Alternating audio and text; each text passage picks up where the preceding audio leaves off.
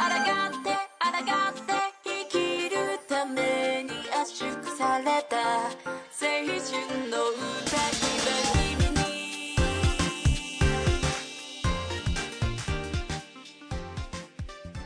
はい、えー、グダグダゲームラジオ第364回です。はーい。パーソナリティの富山でございます。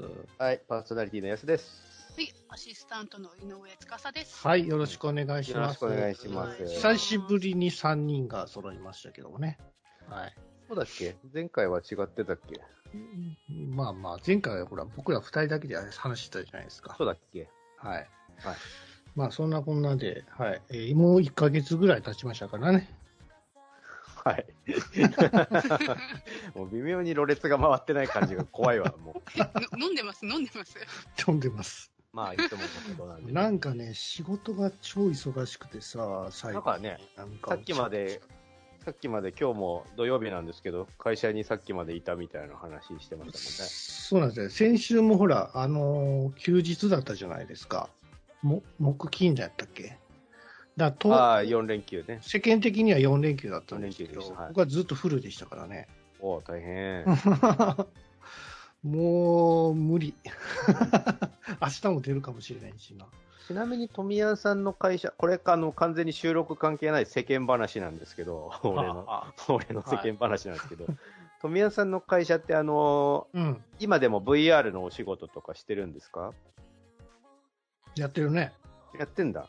ちょっとその辺後で詳しくお話聞かせて、どういうことやってんのか。うん、なんで、仕事の話？うん、仕事の話。仕事の話をポッドキャストで。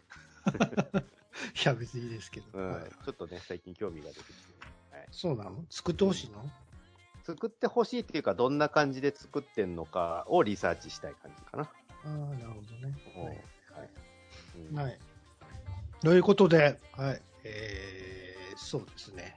うんこの前、あの、僕、ちょっとね、映画見てきたんですよ。おこれ、あの、ツイッターでもね、話したんですけどもうん、やっさんがほら、ブラックウィードウおもろいから見た方がいいでって言ってたじゃないですか。スカーレット・ウィドウさ、あの、まあ僕は、だ僕は好きだったんですよ。僕は好きだったんだけど、ええあの、主演のスカーレット・ヨハンソンが今めちゃめちゃキレてて、訴えたね。ディズニーを。き切れる？キレ、うん、怒って。なんで？あの、要は、あれって、本当は去年公開の予定だったじゃないですか、ブラックウィドって。うん、コロナのせいでね。それがコロナのいせいで延期延期になって、まあうん1、一年ぐらい伸びたのかな。そうそうそう、もっと伸びたのかな。とうんそれで、まあ、僕は久しぶりに、いや、ようやく見れるわと思って、久しぶりの映画だと思って見に行って、映画館に見に行って、面白かったんですよ。僕は割と好き、好きって思ったんだけど、あれってさ、ディズニープラスでも公開しちゃったのよね？そうそうそう、ディズニープラスに入ってお、なおかつお金かかるんですよ。そう、見るのに実際はその、ディズニープラスに入っていて、さらに3000円かそこらお高い、高いんだよね。くっそ高えの。で、うわ、そのげ映画館に行きゃいいのに、まあまあ、このご時世的にそうもいかない人もいるんだろうが、最新の映画とはいえ、3000円も取られんだ、え 映画館でもないのに、映画館の方が安いじゃんって俺は思って映画館に見に行ったんだけど、スカーレット・ヨハンソンはそれを聞いていなくてあ、配信でやるっていうのを聞いていなかったらしいのよ。ほんで、映画館でやらないで配信でも流しちゃうってことは、配信の方に流れちゃう人がかなりの数いたんじゃないかって、スカーレット・ヨハンサイドは言ってて、で、それによって売り上げが落ちたんじゃないのかって言ってんの？でえその配信の方には、そのスカーレットなんとかさんの方には入らないんですか、お金。入らないらしくって、えっ、と、は、は、まあ、いや、えっ、と、も、まあもちろんその契約してるお金はもちろん行くんですよ。映画撮った時の。はいはい。で、その配信の分、要は映画の売り上げが若干でも落ちているんじゃないのかって、そもそも契約の時にそういう話をしてなかったじゃないかっていうことらしいのよ。まあそれは確かに、俺あの、ディズニーは、うんいや、契約の時に言ってないんだったらダメじゃないって俺は思うんだけど、その、本当だったら映画で、えっ、と、大ヒットした時に、なんかその売り上げに従って入ってくる金額みたいなのがあるらしいんですよ。オイリー袋みたいな感じで、大ヒット御礼みたいな感じで、そのいくばっかが何パーかが、スカーレット・ヨハンソンの元に入るはずだったんだけど、それがなかったらしいのね、今回。で、その分が、あの、ディズニーがそうやってオンラインで公開しちゃったせいで、売り上げが落ち込んだせいなんじゃないのか、うんってことで、ディズニーを訴えたの。なんでや。儲かってるからええやんか、別に。俺いやでもやはっ、ぱり、うん、本人にとっては死活問題ですから。そうなんかだし、そもそも契約の段階でそれを言ってないっていうところが焦点になってて、それはおお前ら契約にないことを勝手にする、そのこっちに承諾得ずに勝手にその出てる映画を配信で流すっていうのは約束が違うじゃないかってことで怒ってるらしいのね。うん。で、僕はブラックウィドウ面白かったなって思ってたところにそういう怒ってるニュースが来たんで、あれ、なんか裏でいろいろあったんですねって思って、思っているところです。ちょっと待ってね。嫌な黒い虫が出ちゃった。えー、しんどいなこれどうしよブラック、う。ブラッウクなんとか、ななんとか。あれですよ。あーびっくりした。ブラックはもう、そのシューってやつは殺虫剤？これはね、僕が大好きなあの、ロボコップ先生が足から出すゴキジェットですね。そんな。CM で足から出してたよ、ロボコップが。ウィーンっゴて。キブリ1個見つかると絶対100匹ぐらいいるってよく言うじゃないですか。まあまあまあまあね、はい。もうそういう季節、季節なんだよね。困ったね。そういうとこゴキブリ1匹も出えへんぞ。ちょっと後で処理しますけどもね。はい。じゃあ、あそんなね、ブラックウィドウを見に行ってね、あの、見に行ったらいいんですよ。で、まあ、中盤あたりかな、最後、あの、後半になりかけた途端にですね、あの、ちょっと待って、ネタバレをするつもりなら、ちゃんと一言言っとかああ、ないとネタバレ全くしないんですよ。いないの？はい。そしたらさ、びっくりしたよ。また、またかよという感じで、うんあのスクリーンのあの画面4分割したうん。ら、その右上の画面がですね、なんか、あの、半透明がかったブルースクリーンみたいになって思って、うん。それがずーっと続くんですよ。うん。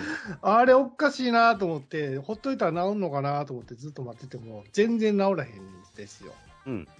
しょうがないから、係員に、なんか言いに行こうかなと思って、うん。あの、劇場出て、うん。探したら誰もおれへんから、あら。あれ？と思って。そしたら、なんか、僕より先になんか伝えに行った人がいてて、うん。ほら、係呼んできてくれたんですよ。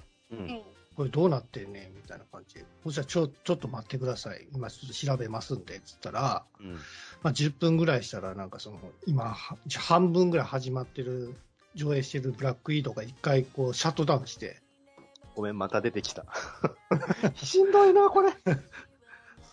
そうそうそう。そしたらやな、その、ちょっともう回復できへんからっつって、あの、お金返しますから、うん。今日のところは帰ってくださいとか言われて。いやいやいやいや、それまた、そ、そんなこと言うみたいな。うん。なんか、それ、ちょっと対応としては雑ですね。これ、前回のあの例の劇場と同じところですか？えっとね、違う違う、違います。じゃあ、富谷さんがそういう星のもとに生まれた人なんだよ。そうなんかな。うんいや、まあ、でさ、また見に行こうかなと思ってるんですけど、もうなんかね、行く気なくなって、半分も見てるからさ、うん。あの、前回はさ、メッセージっていうね、映画、SF 映画を見てて、本当にもう最後の10分ぐらい前で切れたんですよ。うん。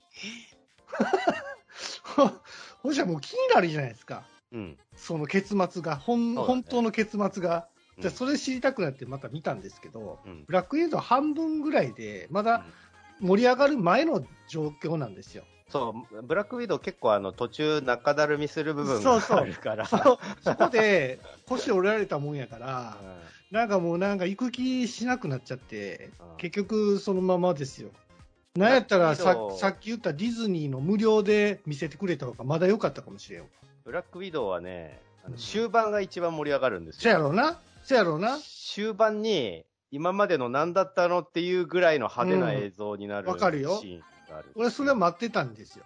うん。じゃあでも全然もう帰れって言われたから もう分からんよ、もう最悪と思って結局、なんか見る機会もそぐわれて。あそんなこんなでですよ。竜とそばかすの姫をまた見てきまして。また見てきましたっていうか。ーこれはちょっと、オチに期待できますよ。何落ちって？え、はその三段落ちみたいなのがあるねえよ。ねえのかよ。あれ、あれよ。いやいや竜竜とそばかすの姫っていうねあのーサマーウォーズとかを手がけた細田守監督の作品なんですけわど、皆さんご覧になられましたか？僕は見てますよ。あ、見ましたか？ね。あ、つかさん見てないんですか？あ、あまあ、あの、だ大丈夫です。あの、まあ、見るとしても、また、あの、1年後テレビとかなんで。そっかそっか。いや、あれはね、映画館で見た方がいいと思いますよ。あれはね、えっと、歌、歌っていうか、ライブパートみたいなのがあるんで、できたら、音響がいい劇場とかで見るのが一番ベストはベストかなって感じ。そうそうそうそう。うんあの、主演の声優さんやられてる方が、もう僕、初め声優さんやと思ってたんですよ。うん。でも実はあの歌手でさ、その、うん。ね、竜とそばかすの姫の、そのヒロイン役の、その、なんだっけ、えーベルっていベう、ルちゃんね。そうそう、あの、オンライン上の女の子の声も、声で歌ってるんですけど、うん。それを兼ねてるんですよ、その声優さん。声優さん、声優さん兼、えーミュージシャンか。うん。その歌声がめちゃめちゃね、心に響くんですよね。うん。そうそう、僕は、なんか、ああ、これ見てよかったなっていうか、なんか、うん。なんサマーウォーズの時のなんかこう、バーチャル空間もありましたけど、うん。今回さらになんか、ものすごい細かい作り込みでさ、うん。絵がすんごい綺麗だったんですよね。すごかったね。あの、まあ、要は、電脳空間の中みたいな、我々が思い描くバーチャル空間みたいなのを、やっぱね、細田監督がさ、お前らどうせサマーウォーズが一番いいって思ってんだろっつって、またそのバーチャル空間をテーマにした、そうそう。まあ、原点回帰あの世界観、プラス、えっ、と、細田守監督がクリエイターになるきっかけになったディズニーアニメであるところの、あ、えっ、そうそと、美女と野獣。う。うん。美女と野獣をオマージュした、もうそこかしこに美女と野獣っぽいシーンがある、えーそういう映像の映画を作りたいってことで作ったみたいなのが、竜とそばかすの姫なわけですよ。え、じゃあ、その、なんかね、そう、オマージュってことを聞くと、うんその竜が、あの、うん人間に戻るみたいな。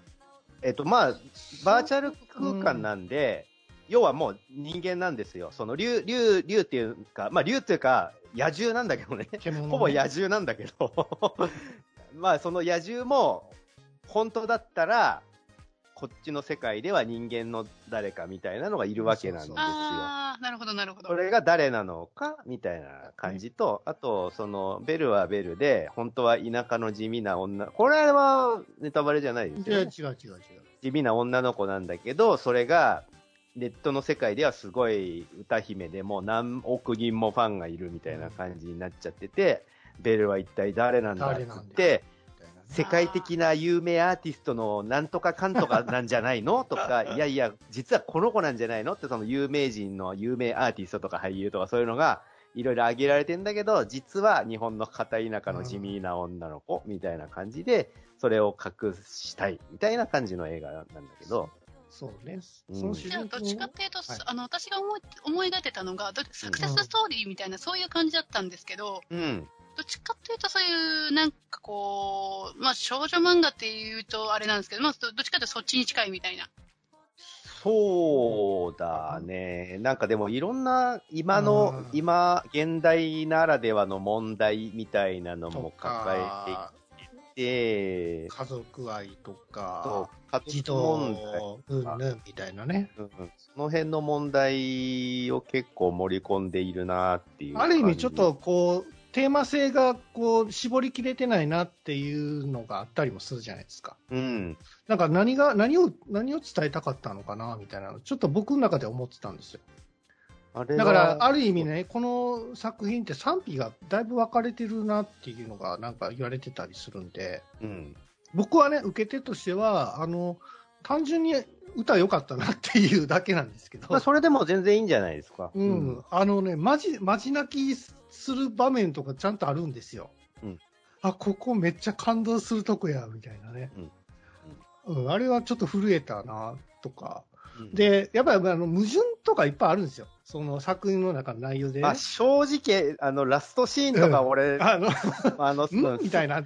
そうはならんやろって、あの、そうそう福部先生のそうはならんやろみたいな感じに思うし、確かにあるんだけどいっ、ぱいあるんですよ。それを突っ込むのは野暮なんですよね、この映画ではって思いながら僕は見てました。いや僕はね、あのシーンとかは、こういう風にしたらもっと良くなんねんけどなって思ったりするんですけどね。なんか、もうちょいやりようあったんじゃないかなとも思うよね。そう、ちょっとね、回収しきれてない部分もあったりするし、あまあまあまあちょっとな、みたいな思うけども、それよりも、やっぱり、その、う歌のこの力強さというか、その、なんだろうな、なんかこう、歌に込めるメッセージみたいなのがすごい伝わってくる作品なんですよね。うん、そうだね。だから、絶対ね、これ映画館で見てほしいなって思います。はい。そうですね。だから、あのーまあ今ね、すごいカンヌ映画祭とかにもノミネートされてたりして、テレビでも取り上げられてるから、どっかしらで知ってる方は多いと思いますけど、気になってる方いたら映画館でぜひ見てみてください。面いや、ほらほら、あの、ベルのさ、キャラクターデザインを手掛けてるのが、そう、ああれもディズニーのキャラデザさんなんだよね、実そう、は、ね。アナと雪の女王のキャラクターデザインをした方がやってらっしゃるんですよ。だから、パッと見、やっぱディズニーっぽいなって、ぽいようん、思うよそう、ねだ。から、ディズニーっぽいキャラデザで、あの、うん美女と野獣っぽいカットにしちゃってるから、そうそう。まんまじゃねえかよディズニーにしたかったん、あのね、ベルベルっていう名前もそもそも美女と野獣のヒロインだから、あのベルって名前も。プリンセスの名前だから。まあ、そのベル、ベルが、ベルが、ベルが野獣の城の中に入る、あの、うんギーって開けて、あの、anyone's here? つって誰かいます？つ って、こう顔を覗かせてそろそろ入っていくシーンとか、あの、ガーゴイルっていうあのはい。石の銅像がある廊下を、あの、怖がりながら進んでいくシーンとか、あの、大広間で、あの、竜がね、まあ、野獣が、ぬーって現れてはい。横をすり抜けてから正面にグッて顔が合うシーンとか、全部美女と野獣なんですよ、カットが。だから、まんま美女と野獣をやりたかったんですねって俺は思いながら見てたんだけど、まあまあでもそれはもう本人が言ってることだから僕のクリエイターとしての原点に美女と野獣があるんですって言ってて、僕は美女と野獣、僕ももう美女と野獣が好きで、あの、ディズニーが一番最初にデジタルっぽい表現をして、あの、舞踏会のシーンでぐるーっとカメラを回り込むみたいな動きをしたりとか、それもやってんだけど、あの、ピエトスバカスでも。それをはやりすぎやな。それを ね、見て、うわすごい時代が、新しい時代が来たなって始まっ、思ってて、美女と野獣僕ももう何十回も見てるから、好きだったんで、そこで共通点があったのも嬉しいし、それをまんま再現してるから、ああ、本当好きなんですね、細田監督って思いながら僕は見てました。そうあれはあれはちょっとなんか美女と野獣にする必要なかったと思うんですけどね。まあまあ、あのまあでもやりたかった。やりたかったんでしょうね。あれを、あれを。うんまあまあ、でもね、本当にちょっと見ていただきたいですね。うん。んまあ、気に入らない方もいらっしゃるかもしれないですけど、うん。僕は大好きでした。あのーさっき僕がちょっと富谷さんに言った VR のお仕事みたいなあ感じで、最近ちょっと VR に興味あるんでいろいろ、まあ僕ライブが好きなんでやっぱバーチャルライブみたいなのをよく言ってるんですけど、やっぱみんなが思い描くバーチャルライブってまさしくあの、竜とそばかすの姫の、ね巨大なクジラに乗ってその先頭でベルが歌ってて、花吹雪がバサーみたいはいはいはい。はいな、ああいうイメージなんじゃないのかなと思ってて、で、竜とそばかすがこんだけヒットしたってことは、今後ああいう演出とか、ああいうバーチャルライブみたいなのが増えてくんじゃないのかなって思ってたりもするんで、あるかな。うん、ある、全然あると思う。僕、僕、ついさっきね、あの、ラッドウィンプス、うん。ラッドウィンプ、あの、全然前世とかのね、ラッドウィンプスの、えっと、今日バーチャルライブがあったんですよ、実は。えそれを見てきたんだけど、うんあのー正直、バーチャルライブとか、オンラインライブとかって、今までは、えっ、と、コロナだから、こういうご時世だから、うん。えー実際に会場には行けないので、仕方なく、えっ、と、パソコンで見るとか、うん。えー代用品として我慢するみたいな、ちょっとネガティブな印象があったんだけど、今日のラッドウィンプスさんのバーチャルライブは、バーチャルでしかできない表現とか演出みたいなのがものすごく盛り込まれてて、えそのステージもなんかやっぱ電脳空間みたいなところだったり、東京都の上空で歌ってるとかだったり、ーうん。あとなんかよくわかんねえワームホールみたいなところに吸い込まれてずっと、見てる俺はずっとその穴の中を落ち続けているんだけど、その落下してる最中に、ワームホールの周囲がパーンって全部モニターになって、そのモニターにラッドウィンプスさんが出てきて歌ってくれるみたいな、その曲ごとにいろんな演出とかいろんな舞台装置とか演とかを見せてくれて、めちゃめちゃ手間かかってるし、力入ってるなっていうようなライブだったの。だから、もう本当にそのネガティブに、リアルライブの代わりでとかじゃなくて、もう最初からバーチャルをやりたくて、みたいな感じのえーことをやってて、まあもともとそのラッドウィンプスさんがそういうジャンルが好きなんだろうな、きっとって思うようなこだわり具合でした。つながってる人たちも見れたりするんですか？えっとね、一緒に見る、あと、まず、その、ライブをやってくれる場に、うん自分はアバターを設定して、ひょいってアバターで行くんだけど、同じ空間と同じじゃん。そうそうそう、同じ空間に他の見てる皆さんもずらーっていて、同じ映像をこうやって見上げてたりとかして、興奮したうんら、あの、まあ、手パンパン叩いたり、あ、そっか。あの、コントローラーみたいなのあるでからな。きるできる。ぴょんぴょんぴょんぴょんジャンプしたりとか、普通のライブみたいな、そのパフォーマンスっていうか。リアクションをできるわけね。うんいいじゃないですか。そうなので、あの、コメントを書いたりとかして、その、ファン同士で交流したりもできるふ吹き出しとかも出るの？吹き出し、吹き出し、俺、交流しなかったから分かんないんだけど、どういう感じでコメントが出るのかはちょっと分かんないんだけど、うんそのファン同士の交流の場にもなってるわけ、そこが。えーうん。だからすごい楽しかったし、やっぱそういうバーチャルライブっていうのが今後増えていくんじゃないかなと思ってますよ。宇多田ヒカルさんとか松任谷由実さんもバーチャルライブをやってるらしいの。まあ、うん。じゃあ、そのバーチャルライブ見に行ける、見に行けるというか、自分の部屋でこう見れるのね、それを。そう、体スマホ体とか、体験できるのね。体験できるよ。スマホとか、パソコンがあれば見れると思いますね。えーうん VR でやりたいね、じゃあ。そう、だから、えっと、今後はそういうのが多分 VR になっていくと思うんです。VR ゴーグルででうん見れるようになっていくと思うんですよ。うん現時点では、今みんなスマホを持ってるから、じゃあスマホで見れるようにしとこうねっていう体になってるだけで、今後 VR ゴーグルがもっと復旧したら、VR ゴーグルでも見れるバーチャルライブっていうのが増えるだろうし、実際現時点でバーチャルゴーグルを使った VR ライブっていうのも結構あるんです。僕見に行ってるんで結構ちら。うんいや、ほら、オリンピック始まったじゃないですか。うん、うん、で、まあね、残念なことに無観無観客うん。でやることになったんだからさ、それやったらね、あの VR でこう見せてくれたらええのにって思ったりしますよね。あそうですね。まあ、時間なかったんでしょうね。うん。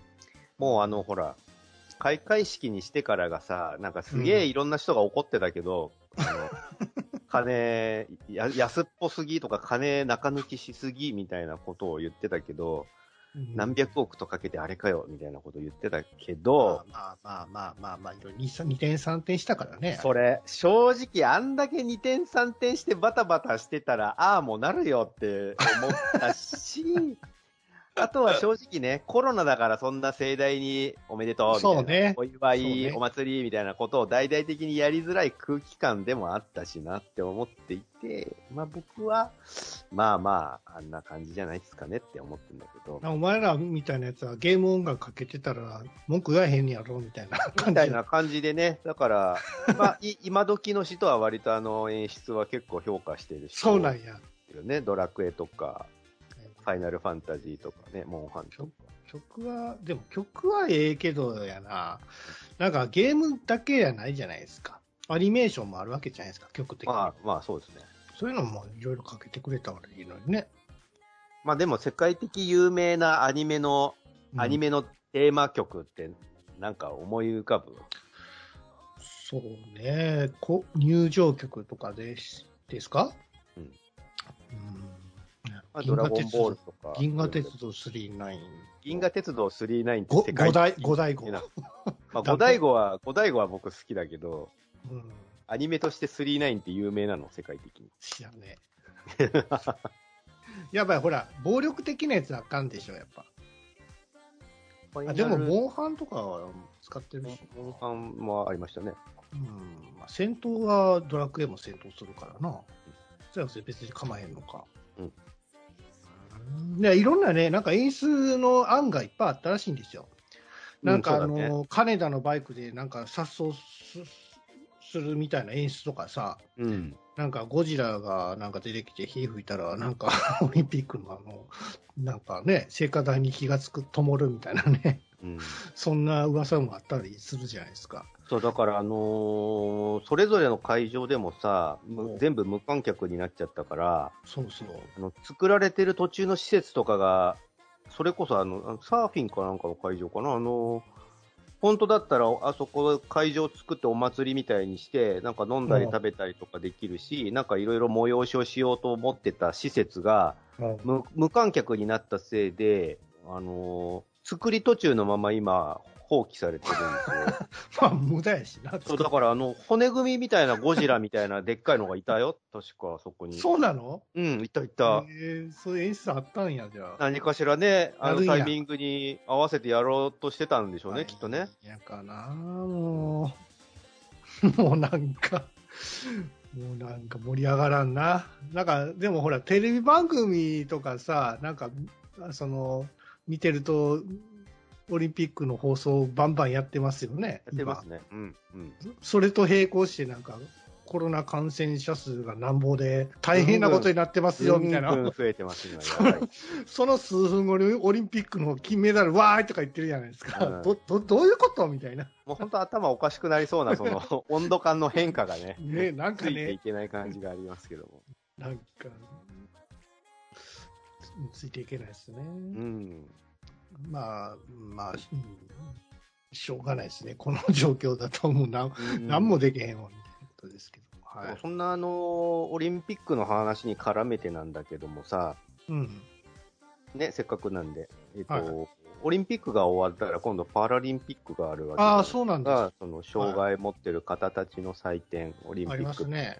ねうん、で、多分、あの、それに向けて作られたんだろうなって思っているんだけど、あの、超速パラヒーローガンディーンっていう特撮ヒーロー、特撮番組がありまして、これ知ってる？富山さん。ガンディーン、あのね、おそらく世界初じゃないかなと思うんだけど、うん車椅子に乗った特撮ヒーローなんですよ。えーうん実写？あ、アニメか。いや、だから特撮だっつってんだろ。ヒーローだよ。特撮。実写ね。はい。そうそう。だからちゃんと中の人がいて変身すると、まあ、変身しても、あの、車椅子なの。変身しても車椅子で、だ車椅子自体もちょっとかっこいい。車椅子が変形するのか？えっ、と、変形はしない。車椅子は車椅子なんだけど、そのデザインとしてかっこいい、その車椅子になってるわけ。で、えっ、と、乗ってる人は足が不自由なんだけど、やっぱ変身して、その怪獣みたいなのと戦うんですよ。車椅子で。それ、ちょっとなんかトップギアとかなんか、こう、ビューンってこう、走ったりなんかりするんですか？えっとね、すごい速い。すごい速く 走る。ああ、なんかミサイルポットとかもあるんですそうそうそう、マシンガンとかついてるんですよ。火炎放射器とかついてるの。ファイナルファイトで出てくるあの、ボウガンについてる車椅子とかな？ボスケあれ、ボウガン、あれ、ボウガンついてないよ。ボウガンは乗ってるやつが撃ってるだけで、車椅子は普通の車椅子ね。ただ、あれよりもかっこいい流線形のちょっとスポーツカータイプみたいな感じのデザインの車椅子に乗った戦うヒーローが超速パラヒーローガンディーンで、多分、そのパラリンピックとかに向けてイメージこう良くしてこうみたいなことで作られたんじゃないかなと思うんだけど、見てみたらね、結構面白かったんですよ。ちゃんと特撮になってて、あのーなんだろうな、CG とかそんなに使わないで、ちゃんと着ぐるみとか、えっ、と、えーまあ、模型とかを使ってやってんのね、合成とかを使って。うんで、ちゃんとね、そのテーマ性も良くて、なんだろうな。その、ハンディキャップを持ってるっていうことを言い訳にしないで、うんえっ、と、なんだろう。ちゃんとヒーローとして扱ってたし、難しいのはね、その、やっぱ特撮、そのヒーローって、うんピンチな場面っていうのが絶対あるわけじゃないですか、演出として。はいはい。で、そのヒーローのピンチっていうのはやっぱつきものなわけだけど、パラヒーロー、ガンディーンの場合は、足元がその、車椅子になっているから、その、うん。ハンディキャップを責められてるみたいな感じの、その、弱い者いじめみたいに見られちゃいけないわけよ。ヒーローだから。強いものがあくまでもピンチになってるっていう感じじゃないと成り立たない、そうかわいそうって思われちゃダメなわけですよね。あだその辺が、実際そうは思わなかったんだけど、ちゃんとヒーローになってるわって俺は思いながら見てたんだけど、かっこいいし、と思って。敵側が攻めりゃええやないですか、その弱点を。敵側はね、敵側は、敵側が、その車椅子を？うん。えっと、敵側はね、いや、普通に戦ってたよ。普通に。そうなんや。うん、ただ、その、空中戦みたいになったりもするんですよ、その車椅子。飛べんの？そう。えっとね、車椅子で飛ぶっていうよりは、そのガンディーン自体の能力として、敵の攻撃を避けるときにちょっとその車椅子ごとジャンプしたりとかするわけ。で、ちょっと。そうそう、空中であの、切りもみして、トンボ返り打ったりとか、いろいろ結構思ってる以上にアクロバティックに戦闘シーンは動いてるんだけど、まあその戦いの最中にちょっと車椅子から落ちちゃうみたいなシーンもまああるわけなんですよ。でそれをうまくこう、やりくりしながらも戦うみたいな感じで、うん今までにないヒーロー像っていう感じで面白かったです。うんえーうんうんなんかは、ハンディキャップがある分、なんかちょっと、こう、弱そうに見えたりもするけど、実は強いんですよね。もちろん、あのー本人は車椅子に乗ってるんだけど、ヒーローであるからして、一般人を守る立場なんですよ。だから、ちゃんとヒロインの女の子とか、あと自分のお父さんとかが普通の人間で出てくるんだけど、みんなは俺が守るっつって、ちゃんとヒーローとして頑張るみたいな感じのポジションですね。うん。なんか、障害の方を主人公にした漫画でさ、うんその、えっと、リアルっていう、えーうんバスケット漫画かな。バスケだね。うん、あれとか話題になってましたけどね。うん、うん、うん。うんやっぱりほら、その僕らは、そのまあ、5体満足で今生まれてきましたけども、そうですね。やはりその障害を抱えてる人の気持ちっていうのはやっぱりわからないわけで、うん。そういったその、まあ、作品とかを通してねうん、少しでも子供たちがこう分かってくれるような、なんか制作してるっていう意図なのかな。うん、そうかもしれないですね。ね。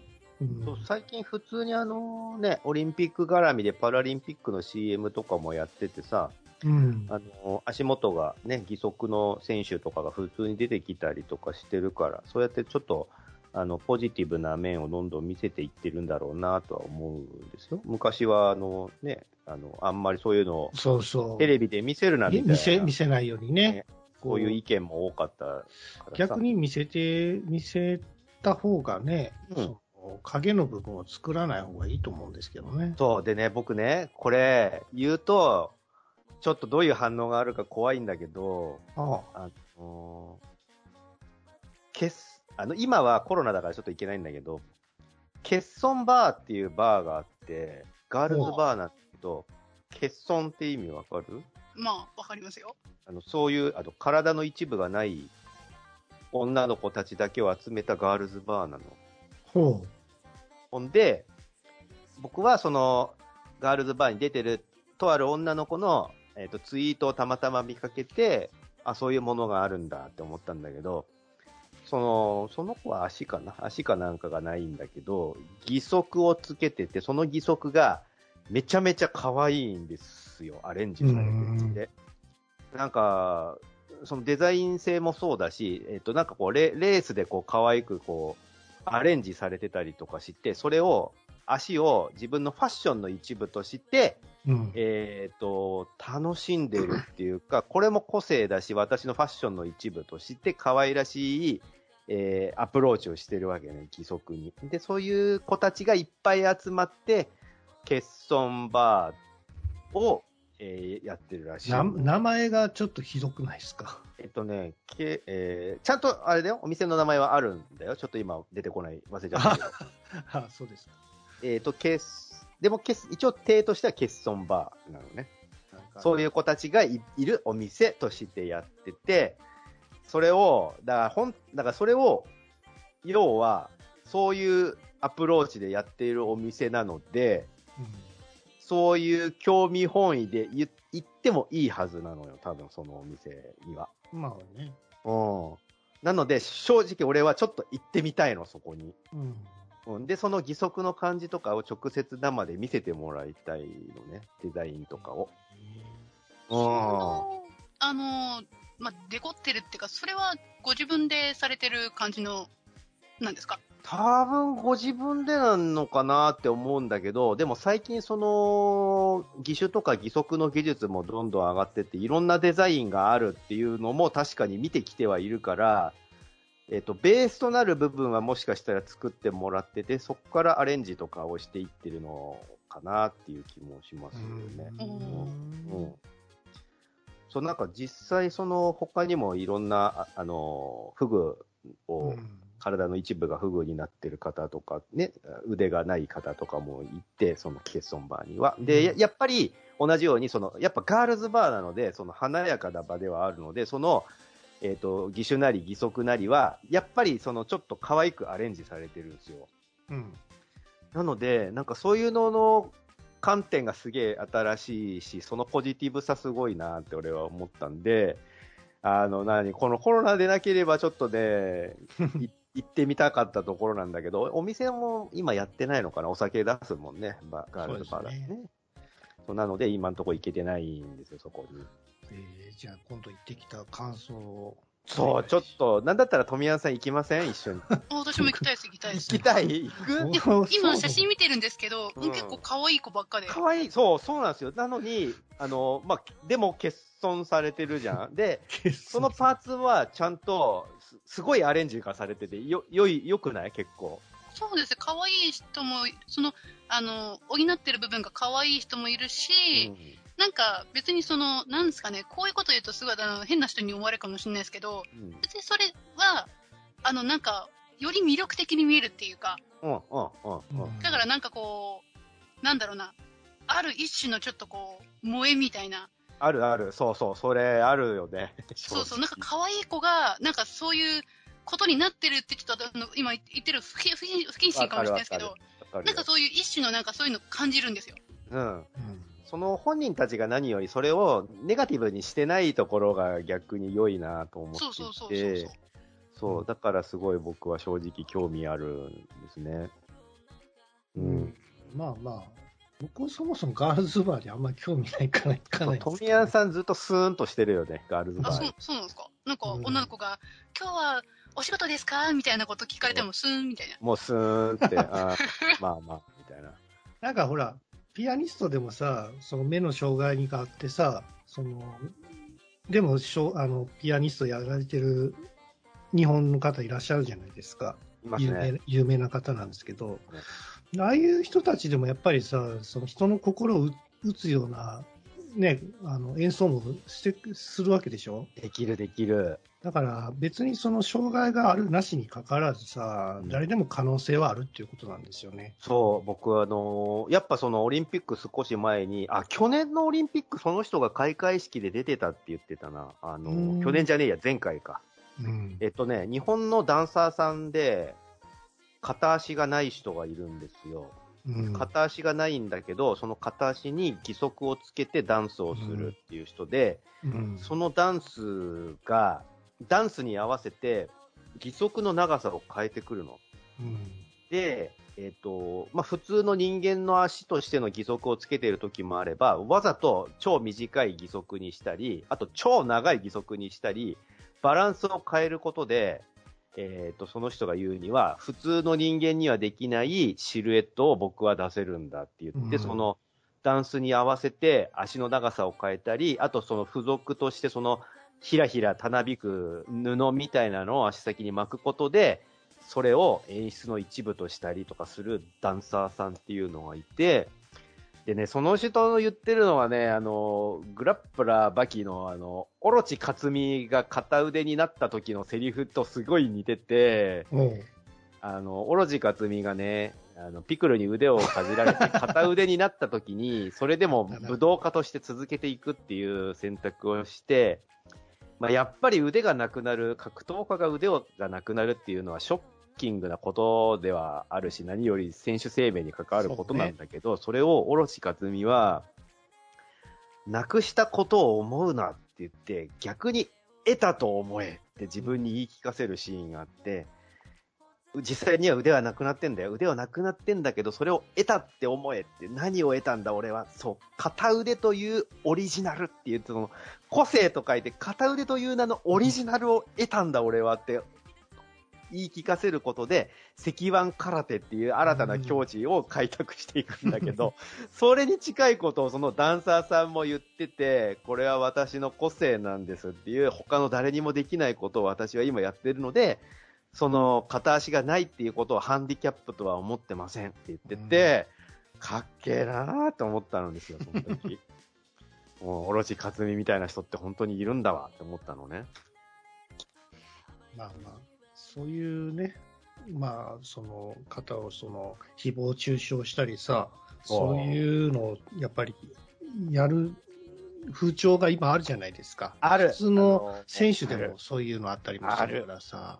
あるんですよ。あれは、ね。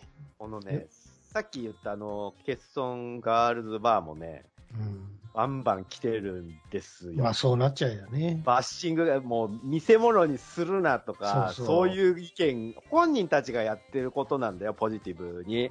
うんで、それを、そういうのを売りにするな、みたいな意見が、その公式のツイッター見てると、リップが来てて、もうほんと辛いの、それを見てると。いいあじゃんって思っちゃうんだけど、僕なんかなんかその辺なんか竜とそばかすにちょっと戻しますけども。ちょっとありますよね。ああったりするんですそのよ。辺もね、ありますよね。なんか、そう、あれ、あれね、そう、その辺をさ、ちょっとこう、きね、不思議的にこう捉えた作品でもありますんで。うん。まあ、何にしてもね、まあ、ちょっと、ゆうさん、あの、ちょ、レポートお願いしますよ。ね、ちょっと行けたら、あの、コロナ明けにでも行きたいんで。てか、い行きます？行きません？よかったら。いや、つかさんと一緒に行ってきます行きましょう。ね、ちょっと面白い、面白そうっていうか、まあ、興興味があるから行き聞いてみたいんだたいですよね、ちょっと話とかをね。そう、行きたい。そう、実際あと見てみたい。うん 何を見てみたいね。あれ、アレンジされたパ器具をーツを。器具というか、なんか、そのパーツを、武器じゃねえよ。そう、だから、それが、あのーこれさ、だい大丈夫？かねその女の子のパーツを見せてくれっていうの、俺大丈夫なの？これ。偽物じゃねえから、やっぱりそれは言わん方がいい。言わん方がいいんか。これね、難しいよね。でも、明らかにそういうむ向こうが見せてくれるんやったら、そう構えへんけどやな。こっちから見せてくれっていうのはやっぱ変なのあか。かんでしょう。ましてや女の子の体の一部ではあるから。肌見せろと同じやないか。やっぱそうなんかね。セクハラやないか。やっぱそうなんかね。そうなんか。あーみたいなことをね、いろいろ考えたり、考えたりしてましたよ。はい。ということで、えー、ちょっと話長くなりましたけど、こんな感じですか。うん。いいんじゃないでしょうか。ということで、ぐだぐだゲームラジオ第364回でございました。はーい。はーい。